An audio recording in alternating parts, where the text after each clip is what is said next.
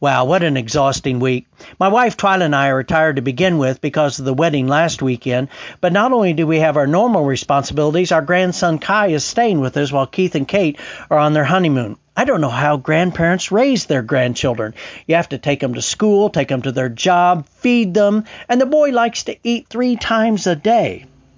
And Twyla wants to eat at the table, like we're and Harriet, because she thinks Kai would feel weird eating supper lying on our bed watching my latest Hulu obsession, Hunting Hitler, which is how we eat every night when it's just the two of us. What a pain.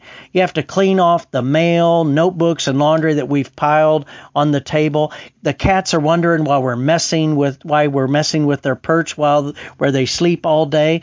And you have to put out dishes and silverware. I hate it. But I just suffer in silence.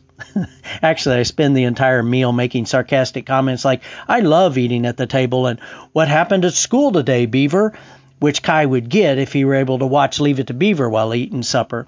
Kai says his other grandfather, Papa Steve, Steve, loves eating at the table. Sure, he does. He actually enjoys being around you. You know who else liked to eat at the table? Hitler. Later, as we're lying in bed watching Hunting Hitler, Twyla says Kai thinks it's funny that you hate eating at the table. I know. He seems to find pleasure in me being miserable.